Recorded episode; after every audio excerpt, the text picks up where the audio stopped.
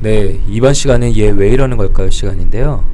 언제 어디서나 한 명쯤은 있을 법한 그 사람의 심리를 저희 정신건강의학과 의사들이 파헤쳐드리는 시간입니다. 시작하기 전에 먼저 자기소개부터 하도록 하겠습니다. 네. 제가 써놓은 대본대로 잘 하시네요. 네, 안녕하세요. 허규형입니다. 네, 안녕하세요. 윤희우입니다. 안녕하세요. 순정현입니다. 네, 저는 이번 시간에 사회를 오동원 선생님 대신 맡게 된 김지용입니다. 제가 자기소개 하지 말자 그래놓고선 규영이가 써놓은 대본대로 그대로 읽었네요. 네. 뇌가 없는 것 같습니다. 뇌 그지. 내부자들 방송 좀 들으세요. 아, 제가 저번 방송 되게 오랜만에 들었더니 오랜만에 들었어요. 그랬더니 네. 저에 대한 비난이 끝없이 나오더라고요. 37-1화에서. 아 그때 형이 희우랑 나를 약간 묻어버리는 약간 내용의 어, 대본을 그런 계속 쓰는데, 멘트를 막 넣어놔가지고 어, 반격했죠. 자기 네. 자기는 방송하러 불참했으면서 그러니까. 우리 보고 배신자다 방송한다고 했어. 배신자라고. 아예 저는 동종업 게임 팟캐스트는 하지 않잖아요. 네. 라디오는 별개의 엄연히 다른 별개의 영역이기 때문에 저희 내부자들을 더 널리 퍼뜨리기 위한 저만의 노력이고 아, 네. 네, 아. 울중도 이게 방어기제 합리화라는 방어기제인 것 같네요. 네, 그럼 사연 요정 윤희우 선생님의 목소리로 사연을 들어보겠습니다.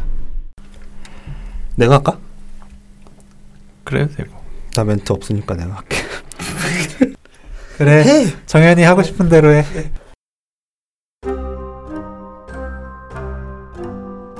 예, 안녕하세요. 저의 진단명이 무엇인지, 어, 정신과 치료가 필요한지 궁금해서 사연을 보냅니다.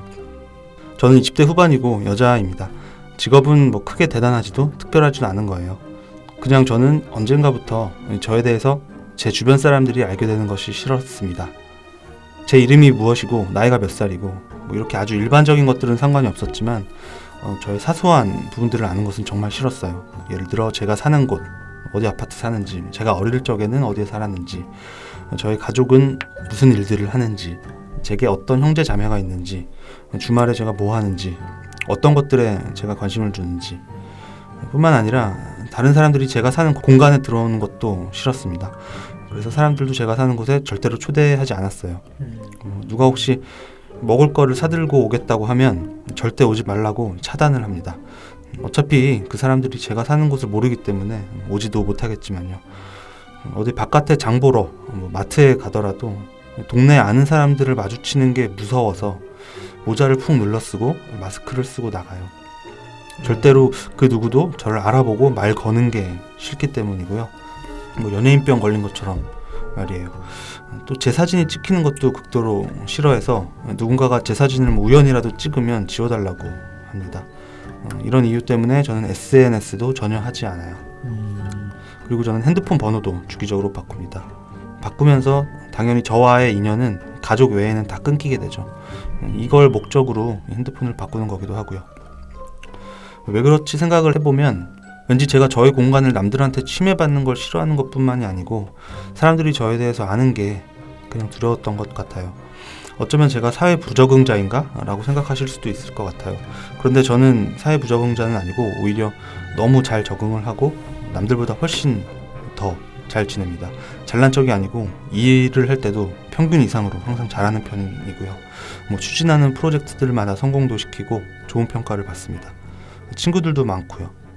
근데 친구 관계에서는 어느 정도 이상으로는 친구들이 저한테 다가오질 못합니다. 에, 그, 그 친구들 말로는 제가 뭔가 보이지 않는 벽이 있는 것 같이 느낀다고 하고요.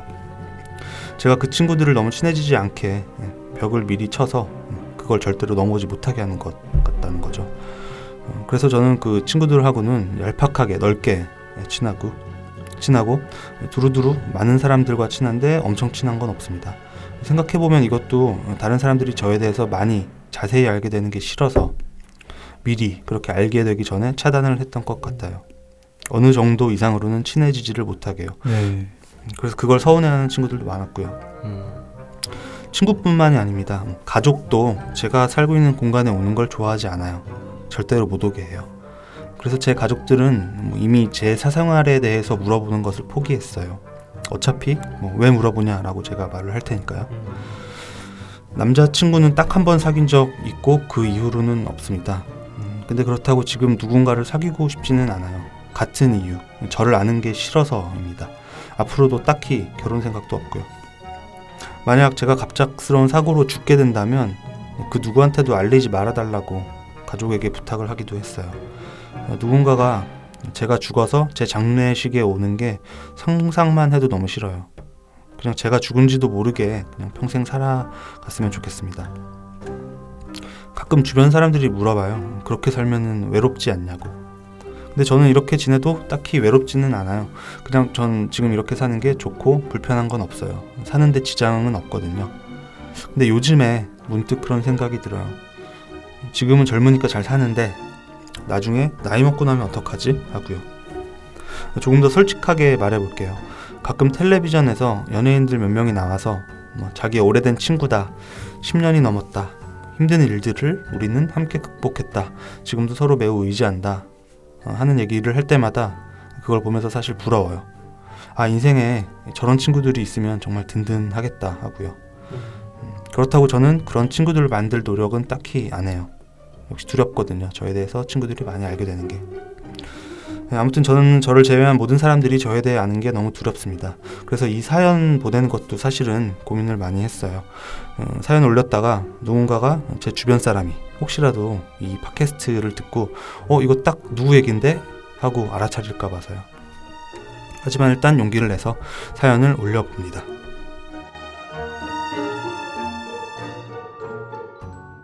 네. 용기 내서 사연 보내주신 사연자분께 감사드립니다. 주위의 모든 사람들이 자신에 대해 아는 것이 두려워 개인적인 이야기를 거의 하지 않고 사진 찍는 것도 거부하시는 분의 사연이었는데요. 다들 좀 어떻게 들으셨는지 얘기를 해볼게요. 음, 이런 분들이 사실 드물지는 않은 것 같아요. 뭐 SNS 하지 않으시는 분들이나 뭐 저도 안 하는데 네. 예, 그리고 친구들 사이에서 뭐 너는 좀 뭐 사람은 괜찮은데 벽이 느껴지는 것 같아. 뭐 이런 얘기 들으시는 분들. 음. 네. 근데 사연자분은 뭐 가족 외에 모든 인연을 끊기 위한 목적으로 주기적으로 이 휴대폰 번호를 바꾼다거나 가족들한테도 사생활을 안 알려주고 살고 있는 곳에 못 오게 한다. 음. 이런 얘기는 쉽게 들어보지 못했던 것 같죠. 어, 맞아요. 특히 뭐 내가 갑자기 사고로 죽게 되면 아무한테도 알리지 말아달라라고 일부러 가족분들한테 부탁했다는 거는 정말 좀 특이하신 것 같네요. 어, 음. 그러니까요. 네. 네. 특이한 점이 여러 가지 있네요. 그리고 지금처럼 지내는 게 외롭지 않고 좋다, 뭐 불편한 게 없다라고 말씀하시면서도 의지하는 친구가 있었으면 좋겠다라는 생각을 가지고 부러워하시잖아요. 음. 그래서 요즘에 좀 생각이 많아지신 거 아닌가 싶어요. 뭐 고민도 음. 되신 것 같고요. 그래서 주변 사람들한테 들킬지도 모르지만 용기 내서 이렇게 사연 보내주신 게 아닐까 그렇게 생각이 드네요. 음. 네. 이제 저도 친구들에게 이제 벽이 느껴지는 것 같다는 이야기를 들어봤던 경험이 있어서 그런지 음. 더 열심히 들었던 것 같습니다. 그 저는 이제 또 개인적인 이야기를 하는 게 어, 또 신경이 쓰이기도 하고 또 안 해버릇하니까 막상 하려고 해도 어떻게 해야 될지 몰라서 음. 못했던 기억도 나고요. 또 사진 찍지 않으신다고 하니까 이 자기 사진 극도로 찍는 걸 싫어해서 졸업앨범 사진에도 본인 사진은 넣지 않고 이제 글로 대신했던 선배가 기억나기도 하네요. 음, 어, 그런 경우도 있었어요. 네. 네. 좀 많이 독특했던 사연이긴 하지만 저는 사연 중간까지는 아, 혹시 재환자분이 보내신 건가? 이런 생각이 싶으면서 좀 듣기도 했는데 네. 그런 경우가 되게 많은 것 같아요. 네, 이 약간 경우는. 다른 면이 있어서 아니구나 싶었고요. 근데 한편으로는 또 이제 이분이 지금은 괜찮은데 나이가 들면 어떻게 될까라는 불안이 든다고도 하셨는데 네. 아, 그게 제가 오늘 진료실에서 들은 얘기거든요. 아, 어, 예. 네. 어, 지금은 괜찮은데 내가 나중에 나이 들고 뭐 재밌는 것도 없어지고 취미도 없어지면 그때는 정말 어떻게 혼자서 시간을 보내지? 라는 걱정이 들어서 대인관계에 좀 필요성을 늘려나가야겠다라는 말을 오늘 들었는데 어, 어 음. 되게 신기했어요.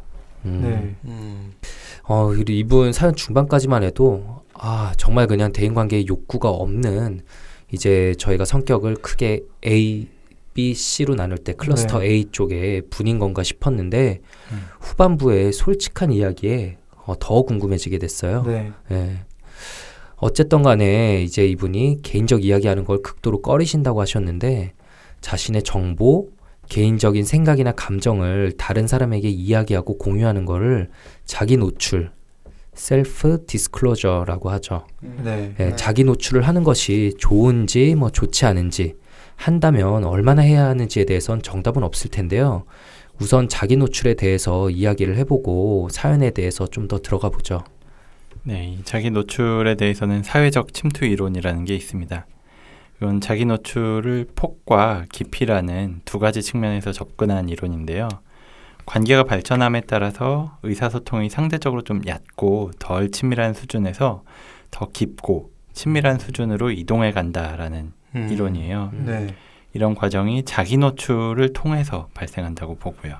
네. 그래서 두 어떤 두 사람 간의 친밀감은 이 두 사람이 서로 자기 노출을 지속적이고 또 순차적으로 교환을 하면서 발전을 하고 자기를 노출하고 사회 침투를 계속하면서 점점점 친밀한 관계를 맺는 상대방으로부터 받는 상처에 대한 취약성은 커질 수가 있죠. 네, 그렇죠. 이 상, 사회적 침투 이론은 사람의 성격을 양파에 비유합니다. 그래서 성격의 양파 이론이라고 음. 부르기도 하는데요. 음. 사람의 성격이 양파처럼 여러 겹, 여러 층으로 되어 있다는 의미예요. 그러니까 바깥 껍질은 상대방에게 작은 관심만 가진다면 누구라도 쉽게 접근할 수 있는 공적 자아, 그러니까 음. public self. 음. 고 이거는 그 사람의 어, 고유한 속성이 아니라 그냥 공동체 구성원이라면 그 정도는 누구에게나 공개되어 있는 그냥 일반적 사실이죠. 음. 그 사람 뭐 이름은 뭐고 키는 음. 어떻고 외모는 음. 어떻다 뭐 이런 부분들 음. 네.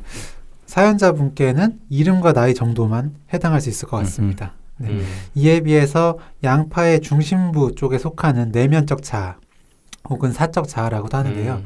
프라이빗 셀프는 그 사람의 가치관이나 자아상, 뭐 상충된 모순, 그리고 정서, 감정 이런 여러 가지 구조를 포함합니다. 음. 이건 이제 눈으로 잘 보이지 않는 세계고 음. 그 사람의 본질적인 성격의 속성을 반영하죠. 네, 뭐 좀 복잡한 내용인데 소개팅 하는 상황을 좀 생각해 보면은 네. 쉽게 이해가 되실 것 같아요.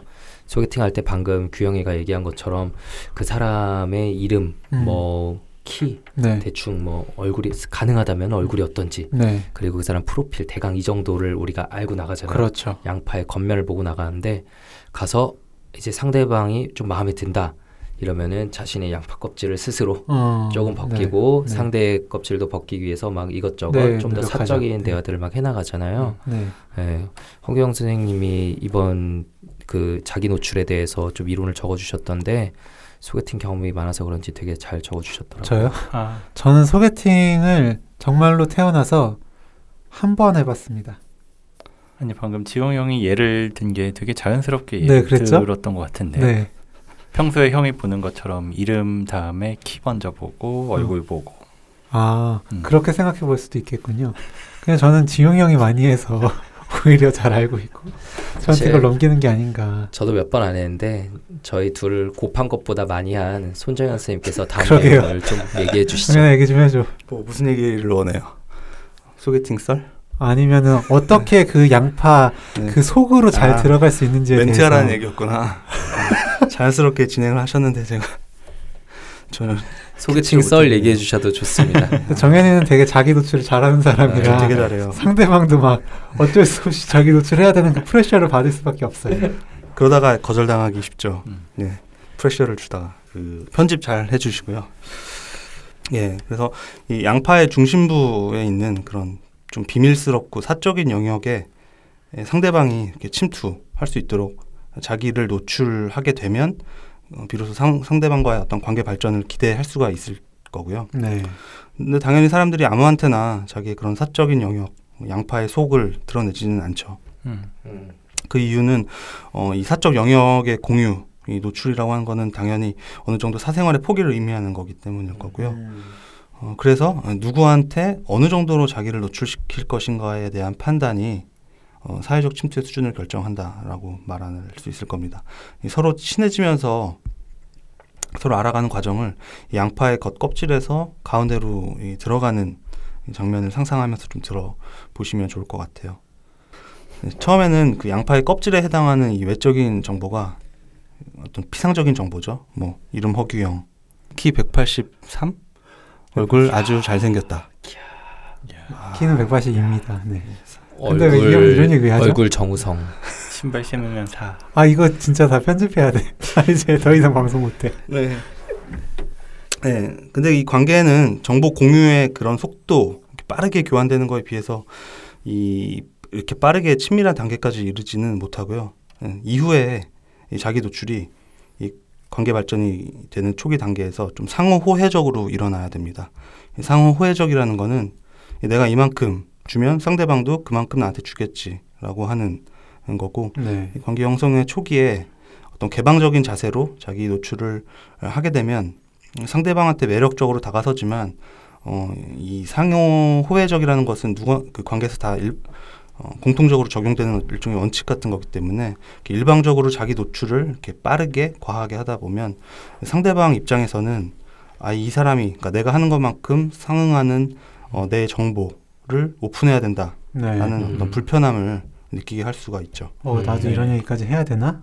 라는 네, 불편감이죠. 그쵸. 네. 압박으로 느껴지고. 이 사람 처음 보는데 왜 네. 이런 것까지 얘기해? 음. 네. 음, 네. 그런 거. 그래서 초기에는 침투가 빠르게 진행되지만 견고한 내부층에 도달할수록 급속도로 느려지게 되죠. 음. 대부분의 경우 즉각적인 친밀감을 형성하는 일은 거의 없고요. 아까 저희가 말한 것처럼 오히려 지나치게 빠르게 친해지면 상대방의 마음속에 저항을 만들기도 하죠. 네. 그래서 대부분의 관계는 안정적이면서 동시에 친밀한 교환을 이루는 단계로 가기 전에 좀 소멸이 된다고 하고요. 네. 예, 서로 긍정적 반응과 부정적 반응을 교환하는 것에 대해서 편안함을 느끼는 관계는 극히 제한적이기 때문이죠. 음. 이러한 이유로 빠른 속도로 발전한 관계는 약간의 내분이나 오해만 있어도 쉽게 소멸되거나 사라지고요. 이러한 교환의 조건만 좀 극복할 수 있다면 당사자 모두에게 중요하고 의미 있는 관계로 지속될 수 있는 건데요. 때로는 또 역침투라고 양파에 이제 속에 들어갔다가 다시 밖으로 나오게 되는 과정도 생긴다고 해요. 어, 좀 관계가 가까워진 것 같았는데 어느새 다시 좀 피상적인 관계로 취되는 음. 경우들도 있는데 이럴 수 있죠. 친근한 관계에서 더 이상 자기 노출을 하지 않고 마음을 어느새 닫다 보면 자연스럽게 관계가 또 악화되기 마련인 거죠. 음. 네. 네. 음. 그 상태에서 다시 속에 들어가는 건 굉장히 어렵죠. 음, 그렇죠. 그쵸. 네. 뭐 out of sight out of mind라고 그러잖아요. 네. 음, 아무튼 이 사연자분 같은 경우에는 이 상태가 초기에 외적인 정보가 교환되는 수준 사실 그 외적인 정보도 정말 제한적인 내 이름이나 나이 정도에만 네. 머물고 음, 상호 호혜적인 그 침투 단계는 미치지 못하고 있는 것 같아요. 그래서 사회적 침투 이론에서는 관계는 이 보상과 비용에 따라서 이루어진다고 하는데 내가 지불해야 하는 비용보다 그 관계에서 얻을 수 있는 보상이 적다라고 느끼면 관계를 더 깊게 만들려고 하지 않겠죠. 음, 그래서 이 사연자분은 더 깊은 관계를 맺지 않아도 지금 당장 내가 생활하고 살기에 얼마든지 편하고 좋기 때문에 그냥 아 난이 정도로 만족해 하고 선을 긋고 더 이상 가까워지지 않으려는 것 같아요. 네, 네. 그렇죠. 지금 상태가 너무 좀 만족스러운 면이 이분에게 있기 때문에. 근데 저 계속 자기 노출 얘기를 저희가 좀 하다 보니까 네. 이게 사실 저희 치료자 입장에서도 굉장히 중요한 이슈잖아요. 그렇죠. 음. 네, 진료실에 있으면 종종 듣게 돼요. 선생님은 결혼하셨어요? 아, 선생님은 네. 애가 음. 있어요? 네. 선생님 저보다 나이가 많아요? 음. 뭐 음. 저몇 살이세요? 등등 같은 걸 많이 듣게 되는데 음. 선생님들은 좀 그럴 때 어떻게 반응하시는 편이세요? 음. 그냥 웃을 때도 있고요. 음, 결혼한 거 안 밝히고. 아 결혼한 거 결혼한 결혼한 거나 뭐 아이가 있는 거 음, 이런 거는 얘기를 하긴 하는데 사실 음. 바로 답을 드리진 않고 음, 네왜 궁금하신지에 음, 대해서 일단은 탐색을 하고요. 그 다음에 그 정도는 노출하는 것 같아요. 네. 음, 근데 나이는 솔직히 좀 꺼려지긴 해요. 저는 음, 이게 제 팩터인지 모르겠는데. 네 사실 그 나이도 뭐 조금만 찾아보면 사실 얼마든지 아실 수가 있어요. 음. 네, 아실 그쵸? 정확한 나이는 아니더라도 이 정도 나이다라는 건 음. 얼마든지 아실 수 음. 있는데 네. 그래도 좀 밝히기 어려운 건 이제 그런 얘기를 했다가 선입견 같은 게 음, 생길 수 맞아요. 있어서 네. 네. 음, 그런 부분은 이제 탐색을 한 뒤에도 음, 잘 답변을 안 드리는 편입니다. 음. 좀 어때요, 다른 분들은? 뭐 규영이가 이야기한 게 되게 교과서적인 것 같은데 저는 저도 그런 원칙을 최대한 뭐 지키려고는 하고 음. 거기에 더해가지고 여기서 앞에서 얘기한 거랑 조금 비슷했던 것 같아요. 어떤 분 같은 경우에는 음. 되게 많이 친밀해졌다라고 느끼는 분들도 있거든요. 정말 뭐 음. 엄청 많이 봐서 뭐 음. 열 번도 넘게 스무 번, 서른 번 되게 많이 본 분 같은 음. 경우에는 좀 편하게 더 제 노출을 하는 경우도 있는 것 네. 같고요. 음. 아니면은 오히려 반대로 그렇게 많이 얘기한 분일수록 가운데로 가면 갈수록 그걸 밝히지 않는다라고 음. 했잖아요. 더 중요한 뭐 어떤 가치관이라든지 내가 가지고 있는 어떤 음. 사상이라든지 네. 뭐 이런 거에 대해서는 잘 이야기를 안 하는 것 같고 네. 근데 가벼운 개인 정보 같은 경우에는 그냥 이야기하는 경우도 많은 것 같아요. 음. 음.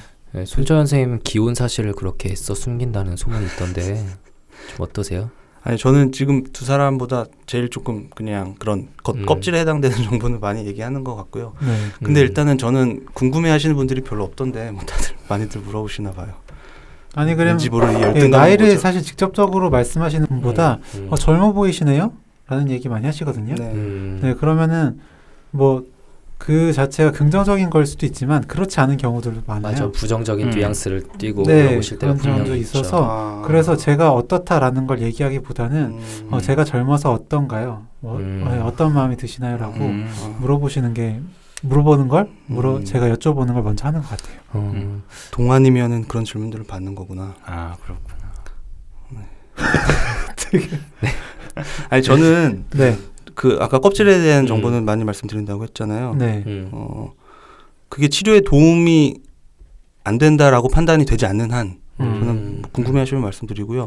얘기 들으면서 저는 생각난 게 얼마 전에 그 따님에 대해서 음. 조금 어떤 어 심한 불안, 그러니까 내가 음. 딸, 딸을 잘 키우고 부양해야 되는데 뭐 내가 아프거나 사고를 당하면 어쩌나 이런 좀 네. 불안 증상 때문에 오셨던 분이 계신데 얘기를 듣다 보니까 저도 실제로도 좀 음. 어떤 제 개인 감정이 그러니까 동- 음. 공감을 넘어서 좀 동감을 아. 많이 했었고 음. 어 그거를 표현하는 게 저는 그 시점에 판단을 한 게 치료에 도움이 음. 안 되진 않겠다 네. 해서 음. 저는 아 저도 딸이 어린 딸이 있는데 어 말씀이 뭐 100%는 아니어도 상당히 이해가 되는 것 같다라는 음. 말씀을 드렸고 네, 그게 어떤 그 치료적인 동맹을 만드는 데는 도움이 되지 않았을까 생각을 하는데 그러네요. 네. 이게 사실은 그 예, 예전에 뭐 고전적인 분석적인 면담에서는 혼날 절- 일이죠. 하나도 음, 오픈하면 안 네, 된다라고 그쵸. 했는데 네, 네, 근데 요즘에 교과서 보면 뭐 분석적인 면담도 그렇고 어디에서도 절대로 안 된다는 없, 없거든요. 네, 음, 그리고 맞아요. 네. 오히려 어쩔 수 없는 노출은 그냥 자연스럽게 하라고도 되어 있어요. 네. 음. 네. 네. 저도 사실 방금 정현이 말한 거랑 거의 비슷하게 하는 편이에요. 이게 좀 치료에 도움이 되겠다 싶으면 말하고 네. 어, 별로 치료에 도움이 되지 않는 경우라고 생각되거나 좀 더 분석적인 스탠스를 제가 취해야 될 때는 아 뭐 제 얘기하는 시간이 아니잖아요 이러면서 그쵸. 음. 좀 자연스럽게 넘기긴 하는데 네. 제가 지금 이 얘기를 왜 꺼냈냐면 이런 게 지금 상호 호혜적이라고 얘기가 나왔었잖아요. 네. 이렇게 자기 노출을 하는 게 그러니까 저희는 항상 그 사실 찾아오신 분들의 정보를 굉장히 캐내는데 그렇죠. 그분들 입장에서 저희에게 궁금증이 드는 게 당연하겠다라는 생각이 방금 들더라고요. 어, 그쵸. 네. 네. 네. 또는 내 정보를 이렇게 많이 가져가고 우리가 많이 가까워졌는데 너는 하나도 안 알려줘? 네. 라는 생각이 어 네. 당연히 음. 들겠구나. 그렇죠. 네. 네. 네, 그래서 그분들이 물어보시는 게 생각보다 더 당연한 거였고 우리도 필요할 땐 좀 더 얘기할 수 있겠구나라는 생각이 지금 방금 음. 들었어요. 네. 네. 좋습니다. 어, 지금 저희가 그 셀프 디스클로저, 자기 노출, 그리고 사회적 침투 이론에 대해서 말씀을 드렸는데요. 어, 또 한 가지 생각해 볼 만한 것으로 애착 이론 이야기를 해보고 싶어요. 어, 사연자분께서 어느 정도 거리를 유지하는 인간관계는 그다지 불편하지 않지만 친밀한 인간관계를 형성하는 것, 그러니까 인티머시를 형성하는 것에 어려움을 겪고 있다는 생각이 듭니다. 이전에 저희가 성인 애착에 대해서 한 차례 말씀을 드렸던 적이 있는데요. 간단히 다시 한번 좀 설명을 드려볼게요. 애착이라고 하는 것은 아이와 그 아이를 돌봐주는 사람 사이의 정서적 유대입니다. 음. 애착 대상의 양육 체계와 또 상호작용하는 아이의 조절 체계를 아울러서 애착 체계라고 부르는데요. 좀 쉽게 말씀드리면 이제 아이와 엄마로 설명을 드릴게요. 엄마가 아이를 어떻게 대하는지 거기에 아이는 어떻게 반응하는지의 상호작용을 말한다고 보면 돼요. 그러니까 애착 체계는 생존에 필수적일 뿐만 아니라 자기 정체성의 핵심을 형성하는 발달 과정에서 제일 중요한 기능을 한다고 또 이렇게 얘기가 되어 있기 때문에 음. 특히 중요하고요. 어린아이가 불안하거나 두려움을 느끼는 상황에서 본능적으로 애착 대상인 어머니에게 가까워지려고 하고 또 어머니로부터 안정감을 얻으려고 하는 이 애착 행동을 하는데 이런 욕구들이 충분히 만족되지 않으면 불안정한 애착 체계가 발달할 수 있습니다.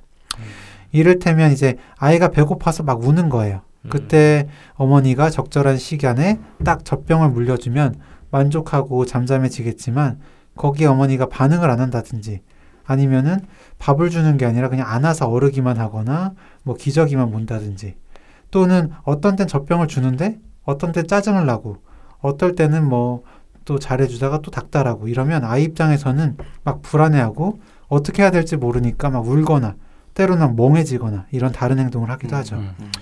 궁극적으로는 엄마에 대한 믿음이 형성이 잘 되지 않게 되고요. 아이와 어머니 사이에 적절한 반응이 반복되면 안정 애착이 형성이 되고 적절하지 못한 반응이 일어나면 불안정 애착이 형성이 된다고 합니다. 네, 이런 애착이 형성되는 데는 생후 1년이 가장 중요하다고 이야기를 하고요. 그 이후에도 뭐 애착 패턴이 변할 수는 있지만 기본적인 구조는 남아있게 된다고 합니다.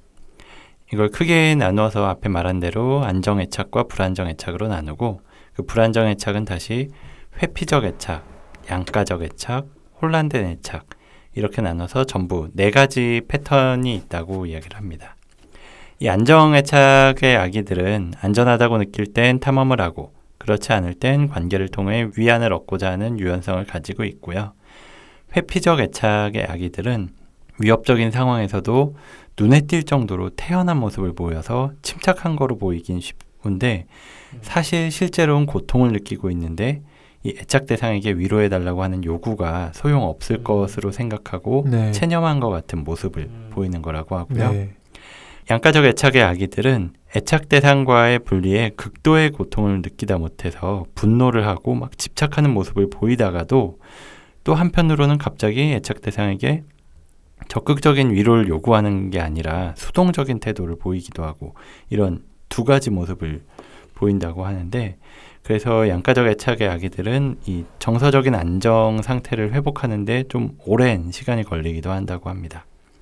그리고 마지막으로 혼란된 애착의 아기들은 애착 대상 앞에서 뭐 얼어붙거나 뭐 멍한 상태에 빠지는 것처럼 이해할 수 없는 반응을 보이기도 한다고 하는데요. 뭐 혼란된 애착 타입이라고 해서 항상 그런 모습을 보이는 건 아니고 스트레스 상황에 따라서 뭐 회피형 애착이나 양가적 애착의 모습을 보이기도 하는 다양한 모습을 보인다고 합니다. 예, 그 사연자분은 이 중에서 그 회피형 애착, 그 불안 회피적 애착이라고도 부른다고 했죠. 어, 이쪽 성향의 모습을 보이시는 게 아닌가 싶습니다. 그 상대방, 그러니까 누군가와 친해지고 싶은 마음이 분명히 있지만 동시에 그 남들이 나에 대해서 알아가는 그 자체가 좀 두려워서 본인도 그렇게 반복적으로 표현하셨죠. 네. 그 이유 때문에 친밀한 인간관계 맺기를 좀 피하고 계신 건데 그러다 보니까 그냥 대면대면한 어떤 피상적인 인간관계를 이루는 이루는 거는 큰 어려움이 없지만 거기서 더 나아가서 그 양파의 속 그 깊은 정보를 공유하는 그런 깊은 관계를 갖지 못하고 네. 이 벽을 치는 것 같다는 얘기도 듣게 되시는 거겠고요. 어, 이런 회피적 애착을 형성하게 되는 이유는 뭐 그 양육 과정에서는 그 공감을 잘 못 받거나 아니면 그 과도하게 통제를 하는 양육자로부터 애착을 형성한 경우에 어, 이렇게 되기가 쉽다고 합니다.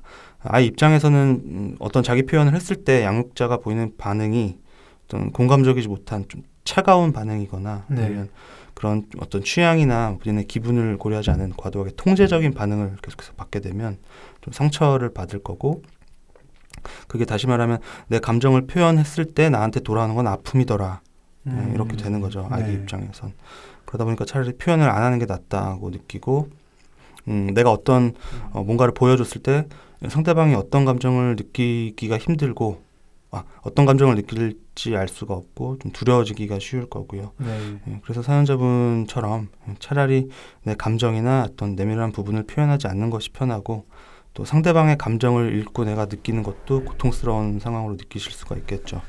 네. 그러다 보니까 이제 불안 회피적 애착을 가지고 있는 분들은 특히나 인간관계에서 감정이 오고 가는 친밀한 인간관계를 회피하고 싶어지는 거죠. 그리고 상대방의 감정을 읽는 것뿐만 아니라 자신의 감정이 정확히 어떤 건지 아는 건 역시 어려워한다고 합니다. 근데 아마 많은 분들께서 얘네가 갑자기 왜 어린아이들 애착 타입을 얘기하냐 생후 네. 일세경 이런 얘기를 왜 하나 싶었을 텐데 이런 어린 시기에 맺어진 부모와의 그 애착 타입이 성인 애착으로도 그대로 형성되는 좀 유지되어 오는 경우가 있기 때문에 네. 저희가 말씀을 드린 거고요. 조금 더 간단하게 그 성인 애착 유형을 나눌 수 있는 법을 제가 한 번만 간단하게 좀 말씀드리고 지나갈게요. 네. 크게 자신에 대한 생각 그리고 타인에 대한 생각 이 두 개를 기준으로 나누는데 자신에 대해서도 긍정적, 타인에 대해서도 긍정적으로 보면은 이제 안정, 성인 애착을 가지고 있다고 보고 네, 그렇죠. 자신에 대해서 부정적인데 타인에 대해서만 긍정적으로 본다면 불안, 몰입하는 타입이고 네, 그 사람한테 매달리게 그쵸. 되는 거죠. 음. 자기도 부정적, 타인에 대해서도 부정적으로 보면 두려움, 회피 타입이 되고요. 네.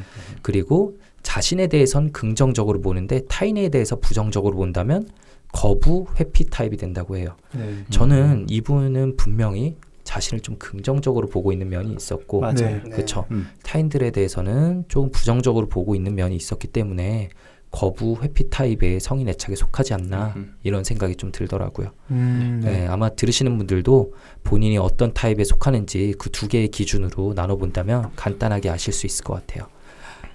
네. 이, 물론 이제 정보가 제한되고 저희가 이분을 직접 면담한 게 아니기라 좀 말씀드리기가 조심스럽지만 저희가 이 얘기 되게 자주 하죠. 네. 근데 사연자분께서 진단을 그래도 궁금해 하셨잖아요. 음. 저희가 이분에게 뭐 진단을 내릴 수 있을 만한 게 뭐가 있을까요? 음, 네. 어려울 것 같아요. 어. 근데 이제 배제 진단을 좀 생각을 해볼 수 있을 것 같아요. 네. 먼저 좀 배제할 수 있는 부분. 지용 형이 아까 얘기했던 것처럼 저도 처음에는 그 A군 성격, A 클러스터를 네. 생각을 했어요. 음. 그 클러스터 A 성격이라고 하면 뭐 본인만의 어떤 독특하고 엉뚱한 공상을 자주 하거나 어, 혼자 지내는 것 자체를 좀 편안하게 생각하는 편이신 거죠. 대인 관계에 네. 니드가 별로 없고. 근데 이분이 얕은 관계지만 친구들이 정말 많다고 어, 하셨고 네. 그 외에 여러 가지 어떤 기능 하시는 것들을 보면 어, 그 A 클러스 클러스터 A의 그 분열형 성격이나 분열성 성격이라고 하면 지금처럼 여러 친구들 사이에서 어떤 뭐 피상적이나마 관계를 유지하는 게 이렇게 가능하지 않을 거거든요. 굉장히 그 자체에서 스트레스를 받고 불편감을 느끼셨을 텐데 그런 언급은 없으셨다는 점에서 그쪽의 진단은 좀 배제해야 되지 않나라는 생각을 하게 네, 됩니다. 맞아요. 편하고 좋다 하셨죠. 네. 저는 이제 사회 공포증이나 회피성 성격을 좀 생각을 해봤어요. 다른 사람한테 이야기를 하기 어렵다고 할 때 저희가 가장 먼저 좀 떠올리게 되는 음. 진단이잖아요. 음. 이런 평가에 대한 두려움, 고민이나 깊은 얘기를 했을 때 남들이 이상하게 생각하진 않을까 그런 걱정 때문에 피상적인 이야기만 하게 되고 또 자기 주장도 잘 하지 못하는 경우가 많거든요. 근데 이분께서 말씀하시는 건 평가에 대한 두려움보다는 이제 근원적으로 다른 사람이 나를 아는 것 자체에 대한 두려움을 좀 얘기를 하셨고 또 자기 주장을 못 하시는 건 아니라 또 자기 주장은 잘 하시는 것처럼 보이거든요. 네. 대인 관계 역시 또 피상적이긴 하지만 잘 하신다고 하셨고요. 그래서 참 쉽지 않다라는 생각이 음, 들었습니다. 네, 정말 진단 내리기가 쉽지 않네요. 이 진단 내리기가 어렵다 보니까 저희가 이런 사회 심리학적인 이론으로도 접근을 해보고 뭐 불안 회피형 애착이라는 뭐 애착 이론으로도 접근을 해봤는데 물론 지금 정보로 진단을 내리기가 어렵다는 것이지 이 사연자분께서 하시는 고민이 잘못됐다는 건 아니고 충분히 고민하실 수 있는 문제인 것 같고요. 그래서 남들이 자신에 대해서 아는 것에 대한 두려움이 어떤 이유에서인지 좀 자세히 물어보고 싶기도 네, 해지네요. 네. 음. 네, 세 분 다 되게 진단이 어렵다면서 두루뭉실한 얘기만 하시는 게 전공의 때 교수님께 좀덜 혼나 본 것 같고요. 그래서 지용 형이 물어볼 때는 진단은 어쨌든 뭐죠? 진단은 얘기는 해야죠. 네. 혼나더라도. 네. 저는 기능이 굉장히 뛰어나신 회피성 성격 경향을 가지신 분이라고 네. 얘기하고 싶습니다. 당연히 회피성 성격 장애는 아닐 거고 결국 회피성 성격의 핵심 포인트는 대인 관계에 대한 니드가 있으면서도 그 관계에서 오는 불안 때문에 네. 어, 다가가지 못하는 거잖아요.